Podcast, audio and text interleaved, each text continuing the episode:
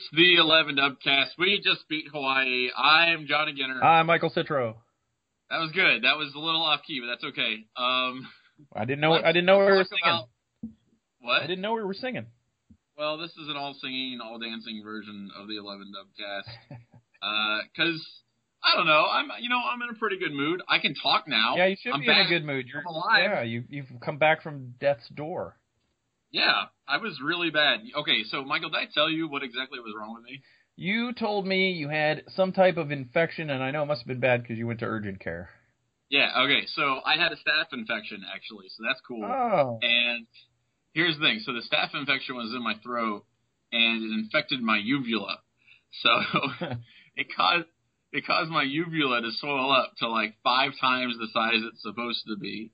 So I couldn't, I literally couldn't like talk Uh, because when I tried to talk, when I tried to verbalize, the uvula would get stuck in my throat. So I would be like, if I tried to do the dubcast, you'd be like, "Um,"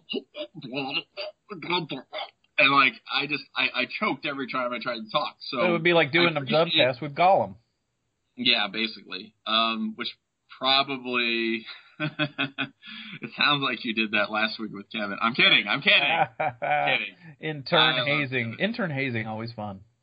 You know what? It never gets old. Uh, but honestly, seriously, thank you to Kevin. I listened to your guys' uh, podcast, your Dubcast last week, and it was great. I think you guys did a really great job, and um, maybe a little too great. Makes me a little, you know, a little nervous about my job security. So I'm gonna have to try to like not phone it in this week, unlike every other week. So I'm gonna try really hard to be good at podcasting. We appreciate that. Although we've been told we say um too much. Well, that's you know that's not going to change. Sorry, No, no. That's not going away. I work I work ten hour days every day, and I talk all day. And at the end of the day, I'm pretty tired. So whatever crazy ridiculousness is coming off the top of my head gets recorded, and that's just probably filled with a lot of ums and likes. And there's I'm not I'm not sweating that. Anyway, let's talk a little bit about Ohio State football. 1st Let's of it. all, I let's talk about uniforms. You want, you know what? Last game was boring as crap, and there's a couple things that we can talk about. I'm going to get into the whole Cardale JT thing in a second, but let's talk about uniforms for a second, Michael, because that's a that's something that is of great import to Ohio State fans, I think. Yeah. And are you stoked? Are you are you as excited as I am that they seem to be continuing to wear the uniforms that they wore during the playoff run this or last year? Yeah, and not only that, I think that this might have been the best dressed game of all time in Ohio State Oh, yeah. history because those Hawaii throwbacks are sweet. Those were sick. Those were so awesome. And I like some people on Facebook. Oh, rainbows. yeah. Okay. Well, congratulations. You live in the 1970s, where apparently like every day for you is like dazed and confused, where you haze people with wooden planks and crap. Like it's 2015. Those uniforms were kick ass. Uh, and of course Ohio State. Like I love that the shoulder gray stripes are back. Mhm. That's awesome. I'm so pumped about that. Black shoulder I- numbers. Yeah, you know what? Some people don't like those. I like them a lot. I think they're pretty cool. I like the throwback nature of it, and I hope they wear those like permanently. I hope that's their new permanent uniform because I think that is just baller as heck. And I, I'm, I was, I was, was a good looking. The play wasn't as good, No, no. but the the uniforms, the teams were were pretty darn good looking last week. They were excited. well dressed. They were absolutely very well dressed, and you know uh, you're not going to make everybody happy because there's some people that are like Right. there's there are a lot of people in our in our listenership and, and the readers from Eleven Warriors that say, "Dude, it's going to be so cool when we get black uniforms." Yeah, it is gonna be cool. You're wrong about this. I know. I know you don't like black uniforms, Michael, but they are going to be Bad. sweet. Be so cool. Really bad. The kids like them. Yeah. And that's all that well, matters. the kids uh, kids make a lot of bad choices. Always. They do. And- That's true. The kids do make. Okay, let me choice. ask you this: Did you like San Francisco's uniforms last night? Yeah, I did. Well, you are wrong, and you should feel bad about yourself.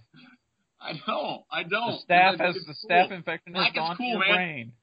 I want to tell you something. I I am sitting right here. I went to the gym after work, right? So I go to the gym and I've got black hair and I wear black glasses. I got black gym shorts. And I'm wearing a black ACDC shirt that says uh, "For those about to rock" underneath it, and I look like a badass. And I thought it was great. Like I just, I'm not saying that you wear that all the time, but I got to tell you something. All right, Penn State.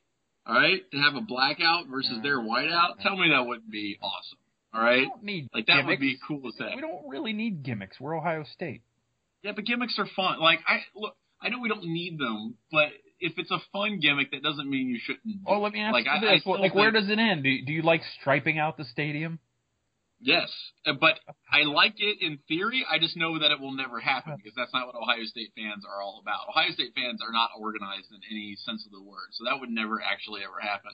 But I love the it. Like, come on, Michael. Like, don't tell me that you don't get a bit of like a rush when you see like a giant stadium that's all striped out like that. Come on, I don't. I think it's kind of. lame. that's fun. I don't like it. It's just the way Oh, I am. gosh. But here's the thing: I don't. I don't object to like alt I don't like uniforms. fun. I, I don't object to alternative uniforms because, for example, I liked Oregon's this week. I thought Oregon's Yeah. looked pretty sweet. Um, pretty every time somebody tries to do the black look, though, with the black uniforms, it somehow just goes horribly wrong. It goes like Oklahoma State, where they look like they're wearing pajamas, or like San Francisco last last night, they look like they're wearing pajamas. It doesn't come off right. It just doesn't work. Baylor, same thing. Well, different strokes for different Yeah. folks. I am excited for it, and when it's good, and it's going to happen, Michael. I want the throwbacks to to the you know the Eddie George days with the giant numbers. That would be pretty I cool. like I actually would enjoy that as well. Yeah, I love our scarlets. I'm sorry, I love our scarlet uniforms with the gray uh, All sleeve right. stripes, and to me, it's a classic look, and and I don't need anything different. But that's just me. You know I'm just one guy. Michael? I, I disagree with your opinion, but I I will fight to the death for your right to have it. So. Thank you, sir. Thank you. uh. Anyway, so let's actually talk about football a little bit. Okay, if you must. So let's try. So the game itself, I mean, it was uh, God, it was real boring, and I know that there's a lot of hand wringing over the quarterback play. Mhm. I don't. Where are you on that? What what DefCon level are you? Right? Are you on DefCon five, or you're just kind of hanging out like, okay, okay, we've got the panic button, but we don't need to press it? Are you at DefCon one, where you're like freaking out and you're just like slamming your fist in that giant red button to to make a you know quarterback change? Uh, it's too early to tell because uh, was anybody complaining about the quarterback play after Virginia Tech? Right? No. I mean, not really. I mean, everybody, you know, Cardale had a good night. JT threw one pass. It was a touchdown. You know, everybody did their thing, and and we moved on. We were one and zero. Uh, Yeah. This week it was not good, but it was not good ac- across the board offensively. If you look at Right. my biggest problem or concern, which I think will get fixed because it always does, is the offensive line. Yeah. Not gelling. They're not working. Guys in the middle are getting beat badly. Um, you know, but that's not unusual for early in the season for for this team. And usually by about mid-season, they've got everything ironed out and they're they're a well-oiled machine. But uh, right now they're not there, and I, I I'm more concerned about that than the quarterback play because I just think that we've got these two dudes, and if one is struggling, put the other one in. And I thought that when JT Barrett came in. He didn't have great numbers, but I thought he did a good job of settling everybody down and moving the team down the field. Yeah, And- I mean that's and, and that's who JT Barrett Yeah. is, right? Like he's the he's the field general. He's the guy who's going to get you like, okay, let's settle this down. Let's make it steady. And you know, again, he didn't honestly percentage wise, he did not stack up super great to Cardale. Cardale, I think percentage wise had the better game. Both guys, I'm sure, were not happy with themselves. I mean, Cardale seemed pretty down Yeah. after the game. Yeah. I don't. I mean, one of the things that I'm curious about because Hawaii was clearly overmatched. They the defense I thought performed incredibly well. Lights Like, out. that's- yeah, and that's the thing. Like as much hand wringing as there is of the offense, I think it's because there's so much of an expectation with Urban Meyer teams that you are just going to like stomp the crap out of teams, right? Mhm. You know, like Urban Meyer, like the idea was is that we have Urban Meyer instead of Jim Tressel. This was a Jim Tressel type game, right? This was a very much like, well, the offense doesn't to be seeing much of anything, but the defense is so good it doesn't matter, and we're just going to sit here for three and a half hours and watch it Yeah. and it it was ugly a, a lot of the time, but I still really really enjoy watching good defense, and it was opportunistic. You know, there was a lot of really cool things that they did in the secondary in terms of like trying to shut them down. I mean, it was, you know, Bosa played really well. He was he just destroyed that uh, that uh, I think the right tackle at one point, which was hilarious. Um, you know, it, I am a little more optimistic about this game than I think other people. I think the short week hurts. Um, not having that kind of prep time, not having the downtime that you really need to, to get your mindset for a game, and plus, you know, you're coming off a really highly charged game in Virginia Tech, and now you're playing Hawaii mm-hmm. at home. I mean, it's just it's one of those things where you can see a letdown coming from a mile away, and I think they'll be much better prepared next Saturday, and you know maybe a similar result, but I think the team's going to look better. I think people will feel a little better about the outcome overall. Yeah, I'm sure Matt Finkes will tell us a little bit later that when you don't have that rhythm, I mean, because football players they get into a yeah. rhythm, and if you don't have that rhythm of a normal play, you know, normal game week, it really affects you. They had two days to get ready for Hawaii, essentially. Right. Which Hawaii plays a little bit different defense than what they're used to seeing. They play the, three four. Most teams play a four three in college. Yep. So it's a little bit difficult to get ready for that. They didn't really have time to game plan. They used base stuff on offense that they, you know, basically five, six different plays that they just ran over and over and over. So when people are like, why aren't they running up the middles? Because well, they're using their base packages, and this is one of their base plays, and they're going to use it. So, you know. Yep. But um, and Matt Millen was going on and on about you know bloody their noses, you know, go right at them.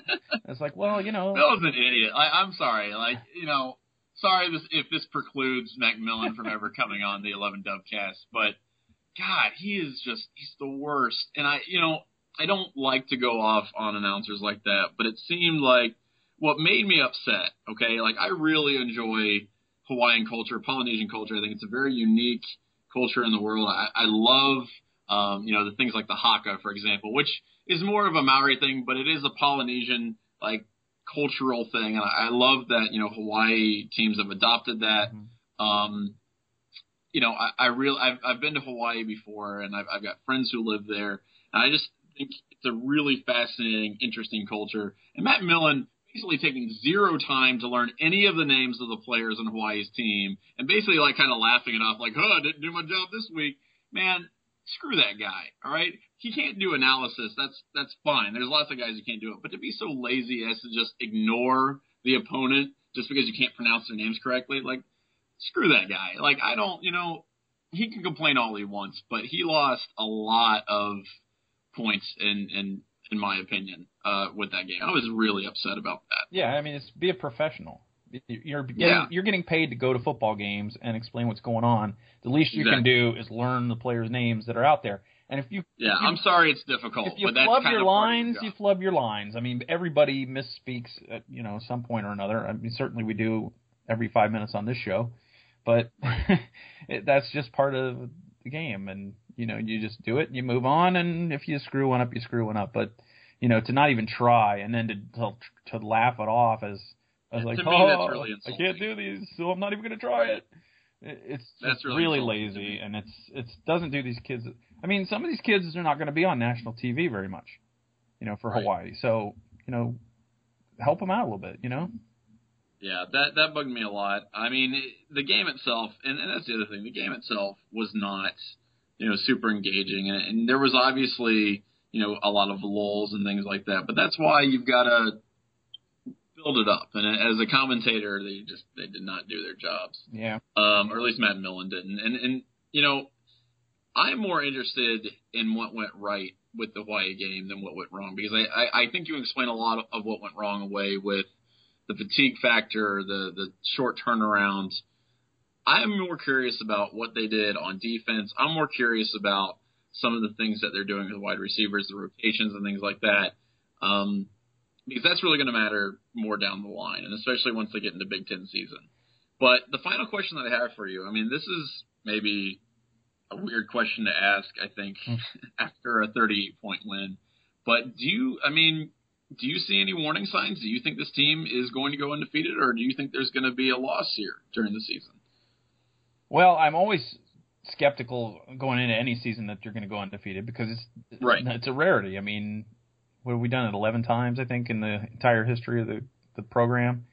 Yeah, it's it's it's not something that happens in a It is very very difficult to do. And actually, I was thinking about this. Uh, you know, where you do all your good thinking in the shower in the morning. I was thinking, right. I was thinking that actually, if we have to lose a game, it would actually, as much as I hate Michigan, it would be better to lose to Michigan than to Michigan State, because Yeah. if Michigan State beats Michigan and forces, you know, at minimum a three-way tie, but probably Michigan at some point will lose another conference game, and that way we'd have the tiebreaker over Michigan State, still get to go to the championship game. So I, I- that's kind of where my head is at right now. Is that I think any team can be gotten. There's no team that's so head and shoulders above everyone else that that they can win just by showing up. And Right. unfortunately, you know, football players are human beings, and they're going to have games where they're not as as sharp as they should be, like they did against Hawaii.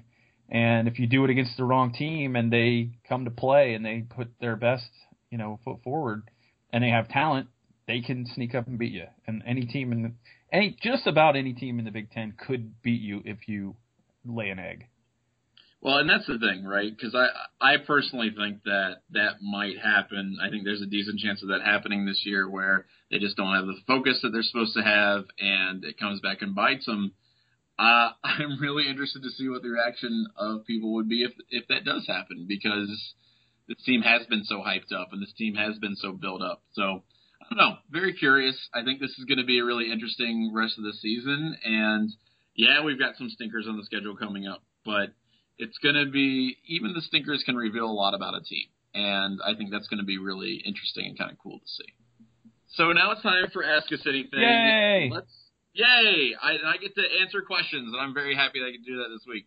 So we're going to try to go a little more quickly because we've got a lot of questions this week. But let's first, Michael, can you tell everyone listening at home how they can ask us anything? Yeah, I you know I almost would, did that like Ollie from the Family Guy, uh, but I'm not going to do it that way. Um, this, you know, you can do it two ways, two major ways. Is to uh, hit us up on Twitter, and it's at 11 Dubcast. Spell it all out. That's the that's the easy way to get us, and that's the the socially social media friendly way to get us. Uh, or you can email us, as the old folks often do.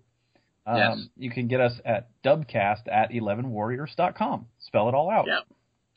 And we have we have several questions this week. Uh, first couple here come from Gregory Metz, our our very uh, loyal listener, sends in questions very often. Yeah. Uh, who asks, which one of my fantasy football team names do you guys like better? A is Hot and Heavy Pandas, and B is Starship Unicorn. How do you how do you feel about that one? Uh, I would go with B, Starship Unicorn. It sounds like a really awesome uh, progressive rock uh, Yep. concept album. That's exactly what I was going to say. It sounds like some 80s prog rock album. Sounds like uh, Pink Floyd or Rush got like really crazy on shrooms one night and decided to record a really crappy album. So I'm going with Starship Unicorn. I think that's the one you should pick as well. I, I think that's that's an excellent name.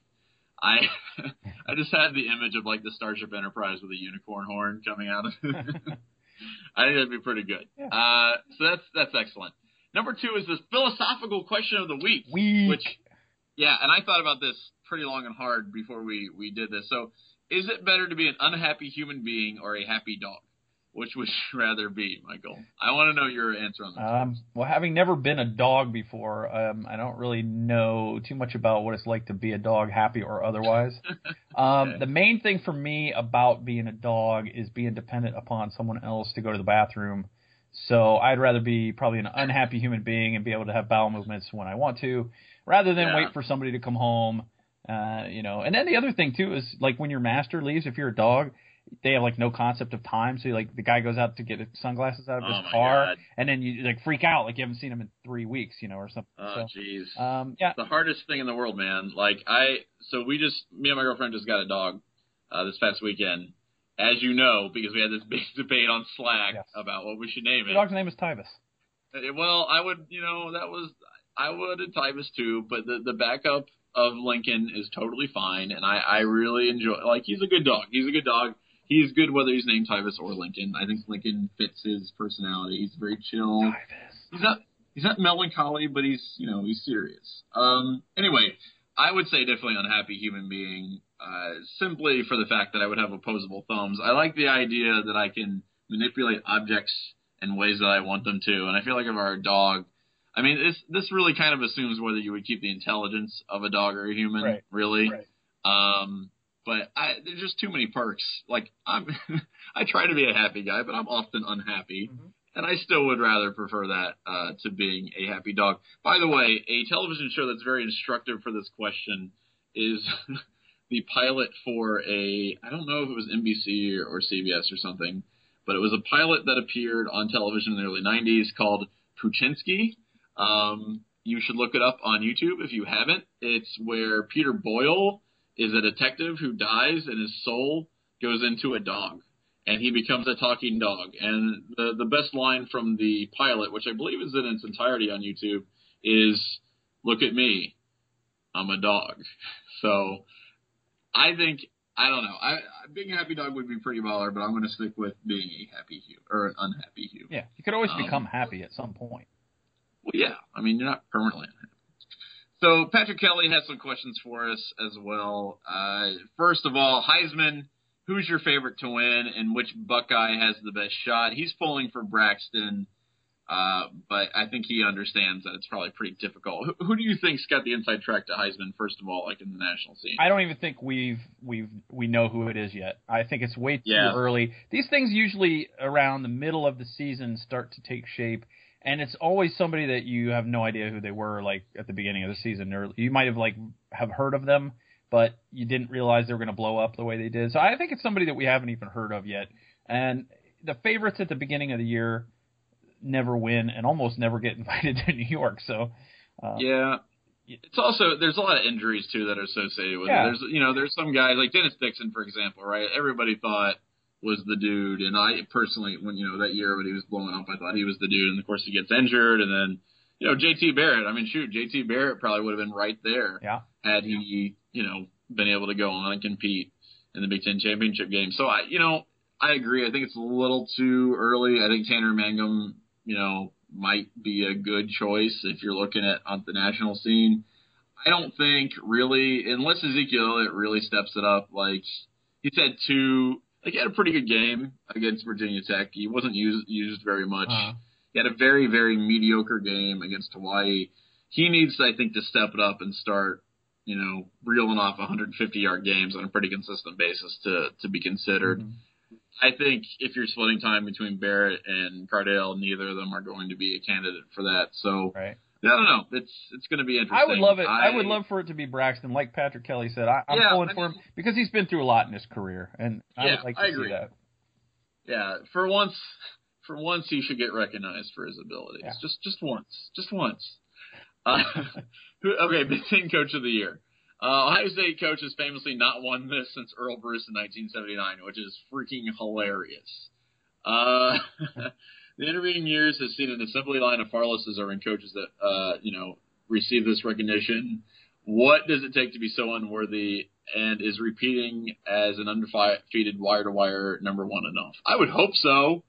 Uh, No, uh, you know, if they go wire to wire undefeated, if Urban Meyer doesn't win it, then it's truly an award simply designed to mess with Ohio State fans. Um, I don't see that happening. I, I think they're going to lose at some point, just you know, because it's so hard to do that. But eh, I don't know. It, it's inexplicable at this point. I think it's honestly kind of a joke, like a literal joke. I think the people who give out the are, are honestly just doing this because it's funny.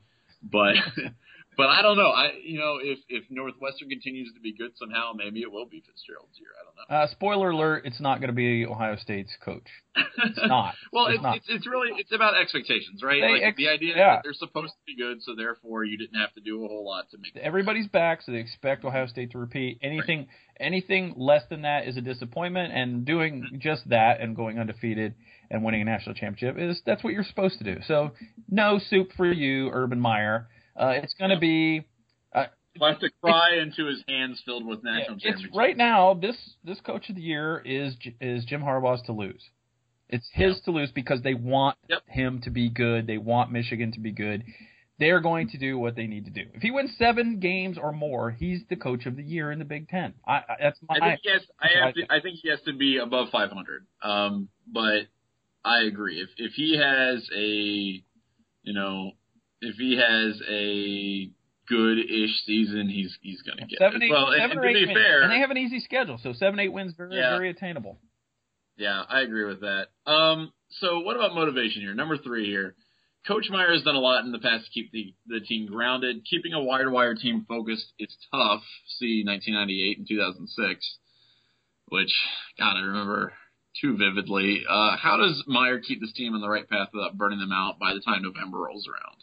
Well, I'm a I've been thinking about this all day actually, and Okay. um, I'm a big fan of the movie Major League, and they had you know they had to so do we have like a naked, like we have a Jim Well, Delaney? I- I think like, there's gonna cardboard be- cutout where they slowly take clothes off him. And, I think there's a I think there's a big cardboard cutout of Bert in the locker room, and they'll just remove how does that motivate? they just them? remove a gravy stain from Bert for every win, and then at the end of the year, if they win the championship, you know he's just just Bert in a thong with a bucket of chicken. That's. I feel like that's counterproductive. I don't know that that actually accomplishes the goal that you are seeking to achieve. Uh, okay, so I, maybe Urban promises to get cornrows if they win another national championship. yeah, and then lie about it and never do it. No, Tressel did it. No, I'm talking about his tattoo. Oh, okay. The, I uh, said he'd get a tattoo and has refused. tattoos. What? And has refused to do so. He's I, maybe he's still thinking about it. I don't think he's. I've been thinking it. about it for 49 years. What am I going to get? and I can't decide. Well, at this point, Michael, I don't know. I mean, I don't know. You know what? I take that back. You do you, man. If you want to get a tattoo, you should get a tattoo. Oh. I'm not one of. You know what? I'm not going to be one of those people who says you can't get a tattoo for you. Bull crap. You can get a tattoo whenever you want, man. That's right. It's my freaking life. That's right. Uh, I honestly like screw it. Just, just treat the whole season, you know, like it's just a pleasure cruise, and then get serious in in November. But really, I don't know that they have to like be super motivated to beat teams until the last couple months of the season. Like I like I know that sounds unbelievably arrogant, but I'm not yeah, I'm not real worried about the teams in the interim. I think they do need to be focused in general. Like they they got to do what they got to do. But as far as like the master motivator stuff that Urban's known for, like, eh, I'm kind of I think they'll be all right. Yeah. Uh, for trolling, uh, how much do you think the Bert of the Arkansas fighting Bielema's drank after losing the national to the national title title contender Toledo Rockets? Uh, I picture him in his basement working his way through a bucket of country crock margarine that he spoons in his face hole with a spatula between ugly sobs. Wow, that is an excellent visual. Yeah. Do you think it was unfair to drop them out of the top 25 for such a quality loss to an Ohio team? Similarly, do you think Urban Meyer called Dan Mullen on Sunday to tell him to go sit on a flaming road car? Uh, no, I don't. I don't think Urban called Dan Mullen because I think if you go back to like uh, 2006, which we really don't like to do, Urban's Yeah. one of those. Urban's a smart dude. He knows that you, sometimes you got to do things that maybe other people won't like to you know to to accomplish your goal. And if you remember back to that year, how early did he start crying about he didn't want a rematch between uh, Michigan and Very Ohio early, State yeah. because it wasn't fair. It was even before, it was before the SEC championship game. Yep. So um, you know, I think he knows he understands the psychological part of things, so he didn't call him. And, and in terms of all that other stuff, I want Bert to get fired and take his rightful place as the Illinois head coach. uh, that yeah, that would be kind of like the once and future king, right? King Yeah. Arthur returning. um, yeah, I don't know. I, I don't have any like. I, I I enjoy Bret Bielema for what he is, a giant troll, and I think he serves his purpose well in the college football world. So I don't get upset about him. I just think he's funny. Yeah. And you know, Dan Mullen, bad take on his part, but I'll forgive it. I mean, you know, whatever. He's he's stuck doing whatever he's doing, so I'm not gonna I'm not gonna engage in too much Schadenfreude with him. I guess. Yeah. So we got Andrew. So we have a couple questions on Twitter, Yeah, right? we got Andrew Hare, uh, Mr. Andrew Hare, and Yes. he's on, he's our Twitter question of the week. He says we recently saw video game like spin moves from Carlos Hyde and Braxton Miller. What are your favorite sports video game moments of all time? Oh boy. Um hmm, that's a really good question. I I gotta say, like, that spin move was hilarious, but I, I think there was one other that I that came to mind when, when we were talking about this and, and thinking about it. And I I gotta say, like I think one of the things I saw that was most influential on me whenever I play video games, because I'm crappy at them. I'm, I'm so bad at sports video games. Like I can play other video games, okay, but I can't play sports video games. It's pretty much anything to do with Beanie Wells. Like he, so it was an Akron game, right? Uh-huh. And I was actually at this game, and it was it was just awful. Like it rained, and then it was hot and muggy. And It was just crap, and it wasn't a fun game to watch. Like Ohio State was up like three to two in the first half. if you want to complain about the Hawaii game, uh, but one incident that happened during the course of this game was Beanie Wells is running down the middle of the field, and an Akron defender tries to tackle him, and he just like stiff arms this guy, like halfway to China. Like the guy literally goes flying back like ten yards, like rolling on the ground, like he just got like exploded or something out of like the Mad Max movie. And um, ever since then, every time I play a video game, I try to replicate exactly that, like in a football game. Like I just I just try to stiff arm everybody to see if it'll happen, and of course it never works. But yeah, that might be my favorite. Yeah, nice. I, I'm not sure what he means by your favorite sports video game moments. I so maybe something that seemed like it was out of a video game. Okay, so like the the game last year where Auburn's playing Georgia and they th- the guy throws the ball Ooh, up and two guys go to intercept it and it just pops up the guy's hands and into the yeah. into the receiver's arms and he scores a touchdown. That's the kind of stuff that happens when and, and you know they say that this this not artificial intelligence. These video games are are you know it's totally random and all this stuff, but it's crap because you know if you have a two point or three point lead at the end of the game and the computer has the ball it's going to cheat to win the game. And that's the kind of stuff that always happens against me when I yeah. when I play these video games. It's like I was like, oh yeah, I got this. This is one more play, and the guy throws it up for grabs, and somehow it comes down, and then all of my defenders fall on the ground, and it just you know, or, or can't tackle him no matter what button you hit, whatever. And it's just all of a sudden everyone on the team is Bo Jackson from Tecmo Bowl, and you can't bring them down. And so it's you know the computer cheats. So it reminded me of the, like a cheat code it's like, okay, you know, Georgia's got this game. What the hell just happened? you know. That's pretty good. All right. Well, thank you guys for writing in, and uh, yeah, keep doing so. Even you know, even though we we may take a little longer to get to your question, we appreciate you writing in and and asking us anything. All right, joining us tonight, as he does every week during the football season, is of course Matt Finkes with Finkes on Football. Thank you very much for coming on tonight, man. Always a pleasure, gentlemen. Uh, so we just got out of this Hawaii game. I think a lot of people were kind of, you know, feeling that was lethargic performance by the offense. Uh, maybe kind of, I don't know, not not exactly what people were expecting. I mean, they they didn't quite cover the spread, but they came close, but it did not look pretty in doing so. Yeah. And Matt, one of the things I kind of really wanted to ask you about was Hawaii's defense. I I don't know that Ohio State necessarily played any worse because of the way they play defense, but can you explain how like a four three versus a three four can kind of change the dynamic of a football game like that? Well, I mean, it, it depends on what you prepared for. Um, you know, I mean, if if you prepared for one and then they throw the other, it does it, it changes it changes your rules. It changes the the play calling. Uh, you know, certain plays work better against a four three, and certain plays work better against a three four. You know, if you're if you're running a three four, you know, it's better to get angle blocking and try to get a, a bigger guard to kick out on, on the uh, on the smaller outside linebacker. You know, right. A, four three has bubbles, so I mean, are you attacking the bubbles or can you get the edge? You know, so I mean, there, there's all those little nuances to it as well.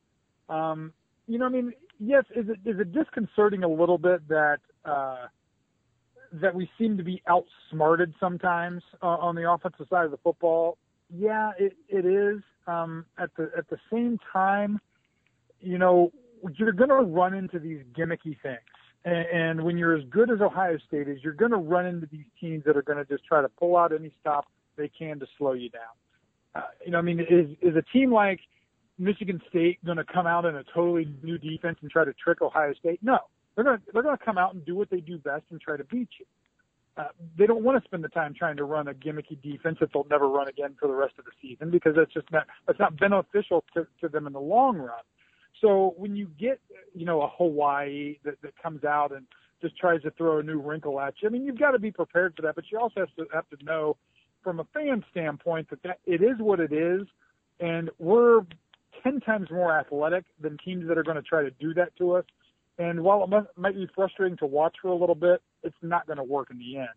Um, you know, that being said, too, I don't know how much I put on the style of defense or the or the scheme that Hawaii was bringing. You know, because you know the running plays that we were running, uh, you know, is, is it going to make that much of a difference? Probably not. Is it on Cardale, Cardale or JT to, to recognize that and to check the different plays? It is. And, and if they didn't do that, then that's on them, and that's the, you know them not being prepared. But at the same time, you know, I played in the NFL, and I know that playing on a Monday night and then trying to come back on a Sunday with that one less day sucks. And so to to do it to the extent of what Ohio State did it on a on a Monday night and then coming back on a Saturday, Right. that's really tough.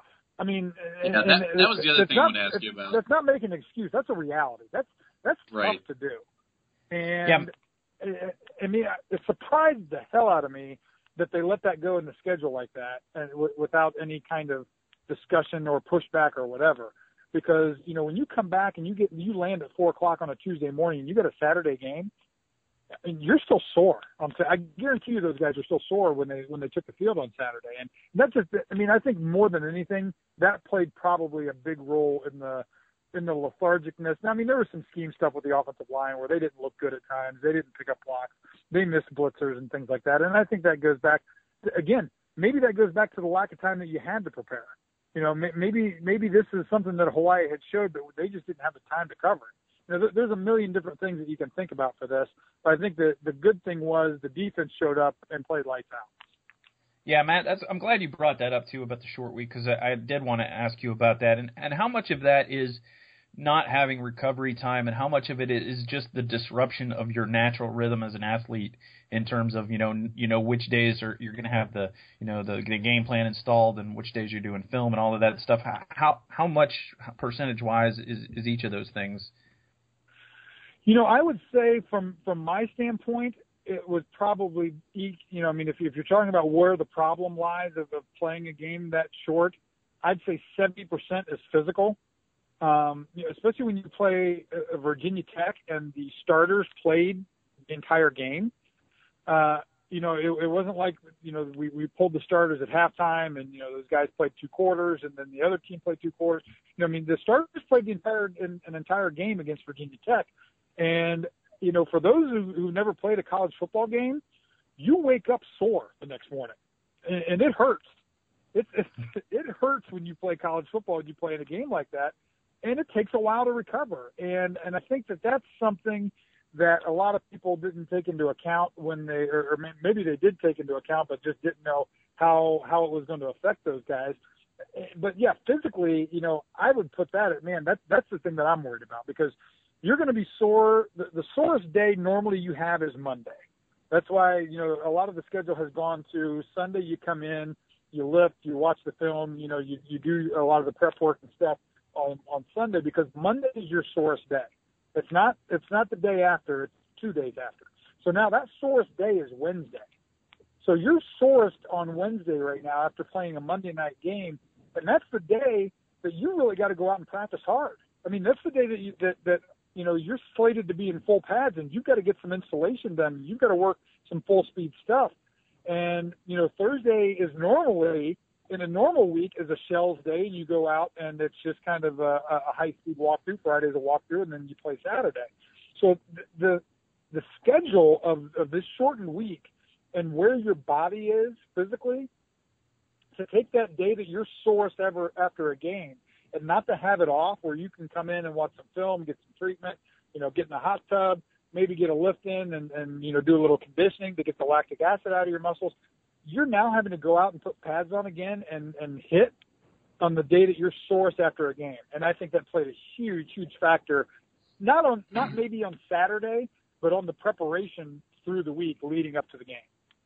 Yeah, and that and I know that just probably affects. It's a snowball effect, right? Like it just keeps going and going, and Well, yeah, you got to I mean, figure out a way to kind of alleviate yeah, that. You know, you, you can't prepare right if you're not if you're not physically ready to practice right, you know, and so now Right. you've wasted a wasted a Wednesday. I guarantee I wasn't out there Wednesday, but I guarantee you Wednesday was probably one of the worst practices they had if they went in full pads. Just because no Yeah. one wants to wants to get after that and hit again after you you know, again, that's that's the day you are the sorest. You don't want to go out and, and knock heads again after that. You know, you feel like you're back in camp. Uh, Matt, let me ask you this. This is, I know you have some pretty strong opinions on this. Um, how do you feel about how the quarterback situation has been handled thus far? Um, I will say this: if it was, if it, if Urban is viewing it as an open competition still, then I think he needs to treat it as such and give each guy equal time, let them know when they're going to be playing, what situations, and, and almost treat it like a preseason game. If this Right. is a, um, I just feel when I'm going to put another guy in, I man, I disagree with it. I think you got to pick a guy and stick with him. Do I think that we're at the point right now where we need to pick a guy and stick with him? Probably not. You know, I said after the first week, after the Virginia Tech, I wouldn't mind seeing, um, you know, these next three games played like an NFL preseason games when it comes to the quarterbacks and give each guy a quarter and alternate starts and see what you can do with that and then, you know, evaluate, keep track and, and evaluate play, evaluate the stats at the end of that and, and then start Big Ten with your starter. Um, but I don't know what, I mean, obviously Urban doesn't confide in me with, in everything that he does. So I don't know exactly what he's thinking with this and what his strategy is. But, but obviously at some point, and, and I think Urban knows this too, you've got to pick a guy and go with him. This isn't Chris Leak and Tim Tebow where you've got two different skill sets. These are two guys that are basically the same quarterback, one just with a little bit stronger arm. And for me, it's who makes the better decisions. And to this point, I don't think Cardale has made good decisions. Um, and, and, that I think is going to hurt you in the long run where I think JT may not make the fabulous plays, but I don't, but JT hasn't made a throw yet this year where I, when the ball left his hand, I, I thought to myself, ooh, not a good idea. Cardale has made five of those at least this year. Or when the, when he's jumping up in the air and throwing the ball, I'm like, hey, I don't know what, where that ball is going, but this could be bad. Right. You know, and, and for me, Or like the first that's three throws my, are going off his back foot. yeah, exactly. Like you know, I mean, the, the first touchdown pass. You know, I think we talked about this last week, where you know he throws the ball and then he's celebrating. It's great, and you see Urban Meyer like calling him over the sidelines, like, "Don't ever do that again." you know, because he he just threw the ball up for grabs, and luckily Curtis Samuel did you know uh, three triple axles and, and came down with it somehow. So right. I don't know how it's going to, I mean, obviously this is me and I think that, that you can, no guy has taken the job yet. When JT has been in, it's not like he's, you know, asserted himself as the guy and really jumped out and, you know, man, he, he's, this is his spot. So he hasn't done that either. I don't think, I mean, for my opinion, Cardale hasn't done that either. You know, he's been the guy getting the starts, but he hasn't been the guy who's taking control of this offense. So, you know, unless there, unless you just have a favorite and that's who your gut tells you to go with. If it's my opinion, I think you you, you play this like you know preseason. First quarter next week is going to be JT. Second quarter is going to be Cardale. Third quarter JT. Fourth quarter Cardale. You know, maybe split it up by halves the, week after that, and and assess it going into Big Ten play. Pick your starter and go. Now that all being said, is there might be a factor of this too, and I don't know this for sure. You know, I you, you hear a lot of different things around the locker room. Would Cardale be mentally tough enough to to be able to take the back seat if he's not the starter? I don't know. Um, my suspicion would say that that would cause more problems. If, if there were to be problems to be had in that situation, I think it would be if Cardale was two and JT was one. I think if it's the opposite way, JT just seems more mature and would roll with that. Um, Right. and, and maybe that that's playing a factor into it too. That's all speculation. So, but you know that that that's probably that has to go into the decision too when you're talking about the mental stability and, and where the team lies and and you know who you know if you do go with JT, are you going to be able to rely on Cardale Jones as your backup quarterback? You know, I mean, that's a, that's a real question. Yeah, I was actually thinking it from the perspective of um, like injuries as well. Like who's the guy who's going to be more durable throughout the year? Um, Yeah. But I, I think the locker room is also a really big factor in that as well. You know what I mean? Just just managing Oh, those yeah. expectations and Yeah, I mean it is. I, I, I who's going to think be the best you know, guy. Yeah, I mean, you go back to 1996, and, and I didn't realize this in, until I saw the uh, the you know the documentary that, that the Big Ten Network did on us. But you know, defensively, we had we didn't care who started, whether it was Stan Jackson or Joe Germaine. It didn't matter to us. We just played defense. Right. But but to go back and talk to those guys and know that there was kind of a rift on the offensive side of the ball of who certain guys wanted to start, you know, that's that's disconcerting. I mean, and you never want that in a locker room. And so that's a real thing. I mean, that's that, that's something that the coaching staff has to take into account when making this decision, right or wrong. You know, it, that's something they have to take into account. Matt, before we let you go, we certainly got to get you to weigh in on the defensive side of the ball. I mean, uh, you know, Ohio State goes out. You know, the defense had a short week too, but they go out and they hold uh, Hawaii to 80 yards rushing, 85 passing, which 29 of that came on the first play. Just an unbelievable performance from the defense. What did what were your thoughts on that, and and what are your thoughts on the secondary in particular? You know, I thought that, that the defense obviously played really well. Uh, secondary, I thought, showed up and was was making some plays, running around, running to the football. Uh, you know, I, I think it is a little bit easier uh, on the defense because you you got rotations, especially on the in that up front. You know, the offensive line doesn't rotate up front. The mm-hmm. defensive line does, so you're not taking as many snaps as what the offense did on uh, on, on Monday night. But that being said, I thought that they utilized Sam Hubbard again very well. You know, moving, mixing him in on some situational pass rushing downs, and you know having him and Bosa and uh, you know Tyquan Lewis on the field all at the same time with Adolphus Washington. You know that's a, that's a group that I'd like to see rushing the passer a lot. And and I think that that you know the linebacking crew still has a little bit of work. You know in, in our coverage. Uh, I think Darron Lee is a great coverage guy.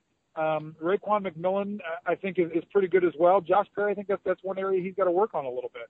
Uh, but but I, I thought overall the defense played re- re- really well.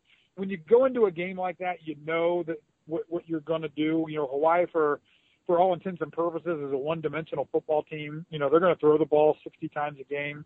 Uh, you know, they're, they're going to have a tough test this week. I mean, you you got a guy like Drew Hare who ran the ball for 800 yards last last year from the quarterback position. Ohio State historically not that great against running quarterbacks. So, you know, take away the Marcus Mariota from last year, and they've really struggled at times with those mobile quarterbacks. So this is going to be a totally different test, and, and, and I think really kind of the first true test for this defense. Because after Brewer got knocked out of the game at, at Virginia Tech, uh, th- that quarterback really couldn't do much. So this this will be a good test. This coming up this week for Northern Illinois with the Ohio State defense. Well, I gotta tell you, thank you so much for uh, coming on and, and dissecting that. I, I, there's a lot going on this season, even though we're playing these cupcakes. So we really appreciate you coming on, man. My pleasure, guys. We'll do it again next week. Absolutely. Thanks, man. Thanks, That's Finkes on football. All right, guys. Joining us tonight, we're very, really, really, really happy to have uh, Adam Rittenberg, National College Football writer for ESPN. Thank you so much for coming on tonight. You bet, guys. Thanks for having me on. I am really excited because a, there's a couple of, of big time college football stories that I really, really want to ask you about. And obviously, we're going to get to Ohio State stuff, which you know they're the they're the number one team and seem to be pretty consensus to be the number one team. But I want to start off with whatever the hell is going on at Rutgers. Uh, are they just going to have to build like a, a wall around the entire state of New Jersey, like in Mad or not Mad Max, but in like uh, Escape from New York? You know, and turn the whole thing into a penitentiary. Like, what what is going on at that school? What is is there anything that Kyle Flood can do to stop what's happening? Well, I you know, it just seems to be getting worse by the day. The, the yeah. thing, guys, about Rutgers is that um, Rutgers is a very reputable program. I mean, if you look at what they did, uh, if you look at the APR rate, you know, for the last 10 years or so, they're right up there with with Northwestern and Duke and Stanford and some of the best schools in the country. Greg Schiano ran a incredibly strong academic program, and you know, that was taken over by Kyle Flood. And I, the thing that's disappointing, you know, is that some of these players, and namely Leonte Carroo, had no history of of any off-field issues. And you know, he had the, the half game suspension to begin the year because of a curfew violation, which is understandable, and that goes on a lot of places. Um, but then, you know, the situation on Saturday certainly much more serious. Uh, at least the charge is much more serious, and we'll see where that goes. And then you have this string of players, uh, former players, um, some some that were current until they became former players who were involved in some various serious uh, alleged criminal activity, and you start to throw words around like culture, and is this the culture at Rutgers? That's certainly not what Kyle Flood wants to have, but you know the numbers are what they are, and know, this program had a lot of bad publicity, as you guys remember, you know, stretching from the Mike Rice uh, scandal right. to the mm-hmm. hiring of Eddie Jordan and the resume issue, um, and then the hiring of Julie Hermann, certainly as athletic director, was controversial. And then it sort of quieted down. And, and, and honestly, Rutgers had a great first year in the Big Ten, at least from a football standpoint. Um, they held their own in the Big Ten East Division. They won a bowl game. and uh, you know everything was seemingly going well until the start of this year, and um, you know leading into the season, and then uh, with Flood uh, being accused of uh, of tampering potentially with uh, with with a, with a player's academic status, and then all of this. So we've already had one Big Ten coach let go essentially in the season, and Tim Beckman. And you know, there's certainly other, uh, speculation that that Bud is on the hot seat. Um, one coach I spoke to today even asked me that, you know, do you think he's going to make it through the season? And it's just stunning because I thought he did a really nice job with that program last year, and they seem to have some stability. And then here we are with all these off-field issues. So very disappointing situation. Adam, you've been around a little bit uh, and seen some of these programs that have imploded over the years, and I guess my question is, once you have a situation where you do start to throw around words like the culture, how does that resolve itself? Is it just wholesale replacements, or is there, you know, obviously the the final accountability has to go with the university president, but uh, you know, how does that start to to turn around and and become uh, first of all stopping the bleeding, and then second of all becoming a positive instead of a negative. Right. Well, I mean, you you hope as a coach that you know that that that the players that you've dismissed from the team and the players that have been charged, and I would certainly take Leonte Carroo out of the other group because he's not in it. Um, that that group is isolated, and that's not permeating through the rest of your roster, that you're going to find out similar things with other players. Um, so that that that's the hope at Rutgers right now that that you know this is this ends and that the rest of the team is uh, doing what they need to do, and you don't have other other problems of this nature. Um, because yeah, it becomes widespread, and you find out that you know, gosh, 10, 15, 20, 25 players are involved in this type of stuff. Um, there's no way a coach can, can survive that. Then it's, it's too obvious, it's too damning. The PR is too bad. Um, so I think from Flood's perspective, you're just hoping that this is the last uh, player you hear about that's that's involved in this type of situation. And and then we'll certainly see where things go with Carroo. He's a great player, a guy that certainly was talked about as a potential early uh, draft entry entrant, I should say. Um, and uh, you know, I was really looking forward to seeing him play this season, but we're not going to see him this week at Penn State, and we don't know when we're going to see him again. Yeah, I mean, it, it's just it's really interesting to see how that just the domino effect, right? Like it just it seems like it's it's never going to stop until it finally kind of peters out. But it's it's going to sure. be really interesting to see how they handle that in the future. Well, you, you look at Florida State, even guys. I mean, you know, it started with uh, you know Jameis Winston situation, and then it evolved into the, it seemed like right. one thing after another, after another, after another, and you had the two situations this summer. Uh, one that was caught on video, and then DeAndre Johnson was dismissed from the program. The other one with Dalvin Cook w- was resolved positively in that he basically didn't. Uh, uh, miss any time and is playing good, really well, and uh, and it seems to be behind them. And you know, from being down there at Florida State a few weeks ago, uh, to, to kind of do a story about somewhat related to conduct, um, I know it's something that they're hammering home that they just hope it's the end uh, because they had a really rough stretch and they got uh, they got blasted, rightfully so, in my opinion, in the media, and, and you just kind of want it want it to end. And uh, I know that they had a similar stretch, and now Rutgers is going through that. Well, let's let's let's talk about a guy who's also kind of getting blasted a little bit, uh, and Bret Bielema, who is the guy we never get tired of talking about, just because you know we saw him up close, obviously in the Big Ten, and he he was kind of a blowhard nemesis for Ohio State and, and fun to talk about. So he obviously kind of talks a little bit of trash about Ohio State's schedule, and then promptly went out and lost to uh, the Rockets of Toledo, uh, the mighty Rockets of Toledo. And, and that's obviously really embarrassing and, and funny and whatnot. But the larger issue that I kind of wanted to ask you about was how does that speak to the parity in college football?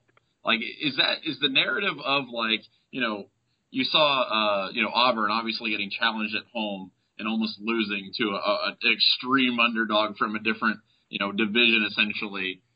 What do we have to rethink about how we think of like divisions and conferences in college football in terms of power and strength, or is it that kind of like a fluky thing that's just going to pop up from time to time? Well, no, we've seen this for many years, guys. I think that the team like Toledo, they go to Arkansas, you know, they're going to get up for that game. You know, they're going to play their right. best game. Um, and it, it's sort of the same conversation we've had with Boise State for many years. They they were great at taking down the Giants in in uh, in one or two or maybe three games, but could they do it for 12 games or 10 games? Um, you know, TCU has shown that they could, but it took them some time. I mean, they were they were in the Mountain West or Big East briefly, and all these other leagues, and they were they were uh, rising up and beating their good teams from power conferences, and then they transitioned to the Big 12 and they really struggled for a couple of years, and then now you're seeing that they're able to to kind of do it week after week. So I think only certain programs are able to to do it at a high level for sustained periods during the season, but for one game here and there, absolutely. And, and there are some other teams out there, like Temple's one of them. I think Temple's a really good team.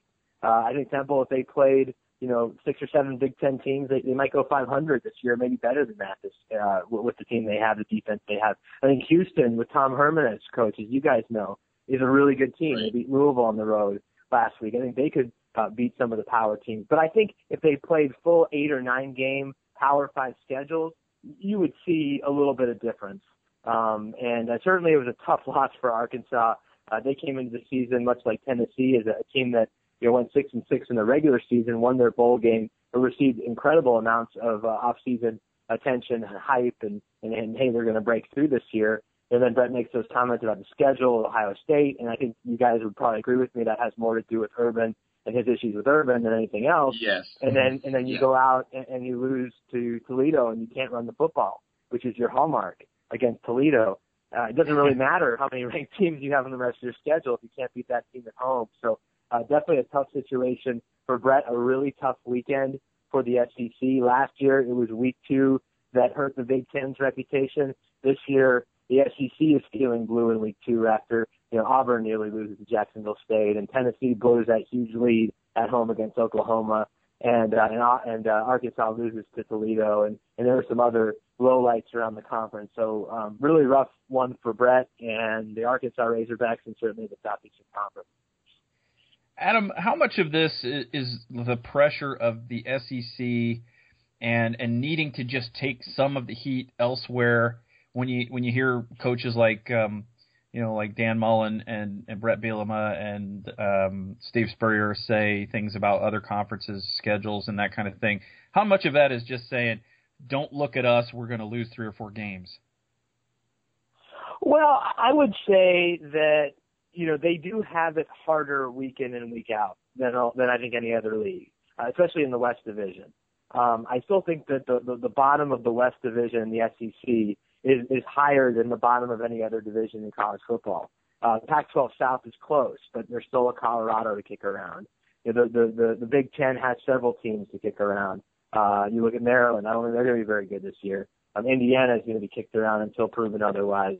Uh, in the West Division, you have uh, you know, Purdue and, and you know Illinois started strong, but we'll see how long that lasts. Um, so I, I, I think there's some some truth to it. I've spoken to Bret about this extensively. Um, that that it is just tougher week in and week out playing in that conference. But but I think it is. You're right. There's some degree of damage control that that uh, oh uh, it, it must be nice to play in a league where you only have to get up for two or three games a year, whereas in this league anybody can beat anybody. Um, but I think to speak to your earlier point, there is more parity. So that's sort of the case anywhere, and uh, and we're seeing it around the country. And um, I, I think I think those types of statements people are getting a little bit tired of coming from folks in the SEC. Yeah, I, I would agree with that. Um, you know what? So one of the things, you know, Ohio State beats Hawaii, you know, 38 to nothing, which of course meant that Ohio State fans spent the weekend, you know, wringing their hands and, and worrying about the offense and a 38 point win. And the question that we've kind of been mulling over tonight is the handling of the quarterback system. And I, I think a lot of people assume that it would just get worked out perfectly because Meyer's the best in the history of the universe. And it still feels like it's kind of stumbling along a little bit. I just wanted to get your perspective on it and ultimately how you think it's going to end up going forward, maybe in the next four or five weeks, especially going into Big Ten season. It's going to be fascinating, guys. I mean, from talking to a bunch of coaches in the off season, I'm sure you guys heard this too. Everyone thought it was going to be JT Barrett. Um, yes. He was so impressive, you know, until his injury, from his accuracy to his leadership to his running ability. Um, he was just unbelievable out there, especially in Big Ten play. So a lot of the Big Ten coaches I th- I talked to were really expecting it to be him, and it could be. You know, Urban's left the door open for that. I would really not worry at all about last week. I could see that coming. Um, and, you know, certainly, you know, anyone going against those rainbows would be, would be mes- mesmerized by those uniforms. I don't even care if you're the best team in the country. But, you know, short yeah. prep, uh, Hawaii, who's going to get excited about that. Um, so I, I saw a sluggish performance coming. If it comes again this week at Northern Illinois and the following week, maybe there's a reason to be a little bit concerned about the Buckeyes, uh, especially on offense. But um, as far as the quarterback situation, uh, I, I think there's still you know a chance for for for this to to have a few plot twists. You know, I know they want Cardale Jones to feel like you know he's the guy and and uh, and his team, but um, JT Barrett's going to play. I mean, he's just too good. I think when he gets healthier, more comfortable out there, he's going to be uh, an even bigger factor. Who knows if Braxton Miller, when he gets a little a little healthier, although he's you know, certainly uh, seems to be thriving in the role that he's in right now.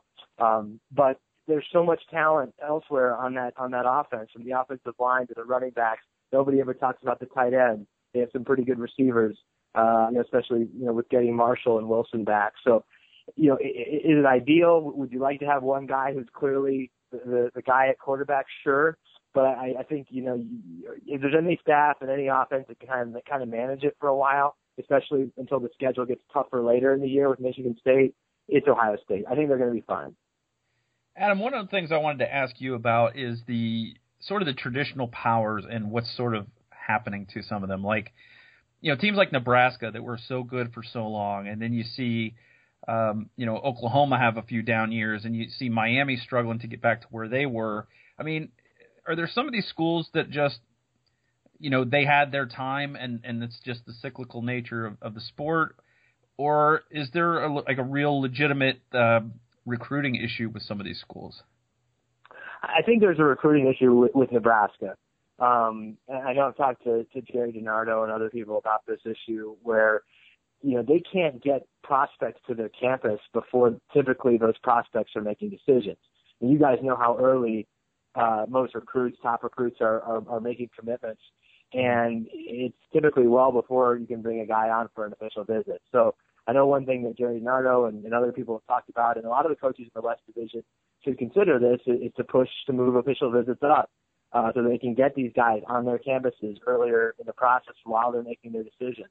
I just don't know if, why, if you're a top player right now, unless you have a connection to Nebraska, or you really have fallen in love with the history and that campus and the program. There's a lot of great things there, but I, it's not as alluring as it was certainly in the 90s uh, when they were when they were winning national championships. So it, it's going to be challenging, I think, to to have the type of talent that uh, that they were they had grown accustomed to in that part of their history. However, you know you're in a, a, a very winnable division. You know you look at Wisconsin and, and they're rarely um, you know winning any sort of recruiting rankings awards. Um, they, they turned out a lot of NFL players, but a lot of those guys came in uh, under the radar, including a guy named J.J. Watt, who's just pretty well to the next level. So there, there, there's hope for Nebraska. I think it's going to be. I take a you know Mike Riley and his staff, and they've done this in their past at Oregon State, being really smart with who they go after. So they have connections in Texas. That's important. They have a lot of connections in California. That's important. Uh, so so those those types of diamonds in the rough can really help Nebraska, but um, I, it's just not the same. Uh, there's not the same buzz around that program that there once was. Yeah, and I think that maybe something that affects a lot of the other like kind of old school like I don't know, it's interesting because you know, you have teams like Notre Dame who obviously are kind of on the rise in certain ways, although they they now have an extreme challenge to face, much in the same way that Ohio State did last year. But it's it's interesting to me see which one of the blue bloods are able to kind of perpetuate that success versus some of the other guys who you are really surprised can't anymore. And I, I think that's a it's mm-hmm. an interesting dynamic in college football. Yeah, Notre Dame Notre Dame's an interesting one because you know Brian Kelly I think has recruited in some different places than they had historically. I mean, they've always been a national recruiting uh, school, but he, you know he's made some inroads into the southeast. You know where you know there are a lot of top players and there are top players in volume that you're not seeing in other places in the country. And they've done well in South Carolina. They've done well in North Carolina um, Georgia, you know, some of these top states, and uh, I, think their talent level right now is is pretty is pretty impressive. Especially uh, you look at what they have, you know, defensively. I know they didn't play great last week, but there's there's a lot of uh, Jaylon Smith is going to be a top 10 pick, top 15 pick at linebacker. Um, you look offensively, the offensive line has some future NFL players, really good wide receiving core. So I think the talent level there is in a little bit different place than, than it is uh, in Nebraska. And um, you know, I think it's just because of Notre Dame and their ability to sort of stretch their recruiting boundaries. But you, you have to be smarter in, in in in these days because you can't just rely on reputation. A lot of these players don't remember what, when Notre Dame was an elite program, or when Michigan was an elite program, or when Nebraska was an elite program. So, so there's a different approach that you have to take now with your social media, with your branding, you know, your uniforms. You're seeing everybody do al- alternate uniforms. So it's a different world out there. And I think the more programs that realize that and do innovative things uh, are going to be better off in recruiting. Yeah, I thought that Notre Dame was one of those schools that might uh, become like one of those in danger of being a dinosaur and, and go the way that uh, some of the other early powers were. But I think the ACC affiliation kind of rejuvenated them a bit in some ways. My last question for you, Adam, is um, is there a better story right now in college football than BYU? No, uh, it's they've been unbelievable. I mean, they're they're sort of becoming America's team um, with you know how how they won the first game in Nebraska in spite of losing Taysom Hill, a guy that we were all really looking forward to seeing this year, and then he goes down with another injury. You just have to feel for him, and and who knows, maybe he'll come back as a 34 year old senior or something. Hmm. But uh, you know, Tanner Mangum has, has has become uh, a household name with with some of these plays he's making. I mean, you looked at BYU's schedule. I guys, I can't remember a September schedule like this. Uh, Notre Dame probably had one at some point. Um, you know, where they're just it's just a tough game after tough game after tough game after tough game, and three of them on the road. I mean, you know, you, you, you beat Nebraska on a hail mary, and you beat Boise State uh, with the late rally.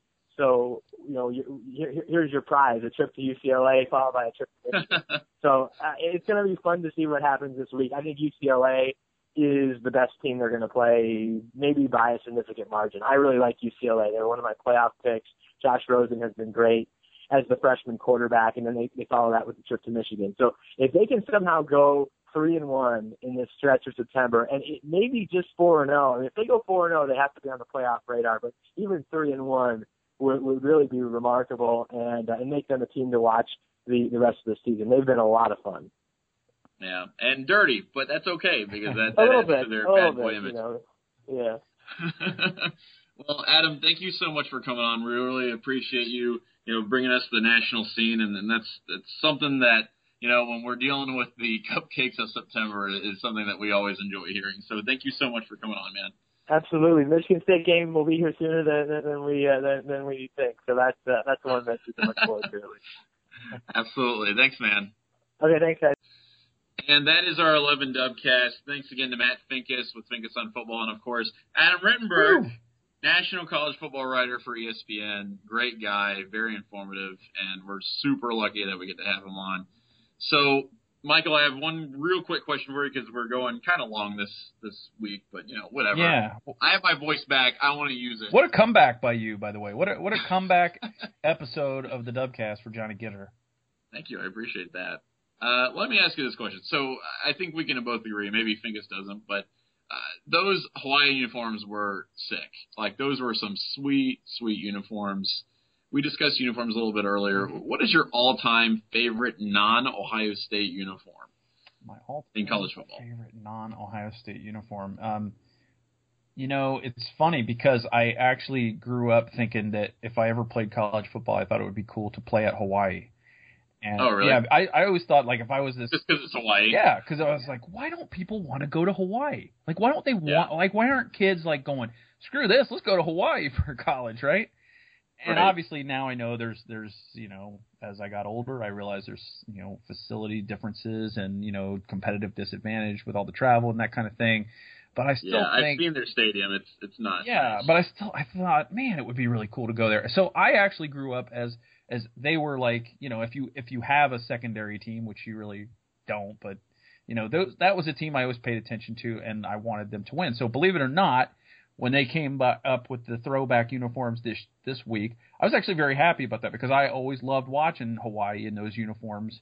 You know, back when I was you know as a kid, they weren't on on very often, but I always looked for their scores, and I always looked like in football magazines for like pictures of their stuff and and uh you know every once in a while they'd be on TV and it would be like wow cool Hawaii's on TV and you know it's like nighttime outside but you're looking at the TV and it's you know gorgeous, beautiful, balmy day in Honolulu.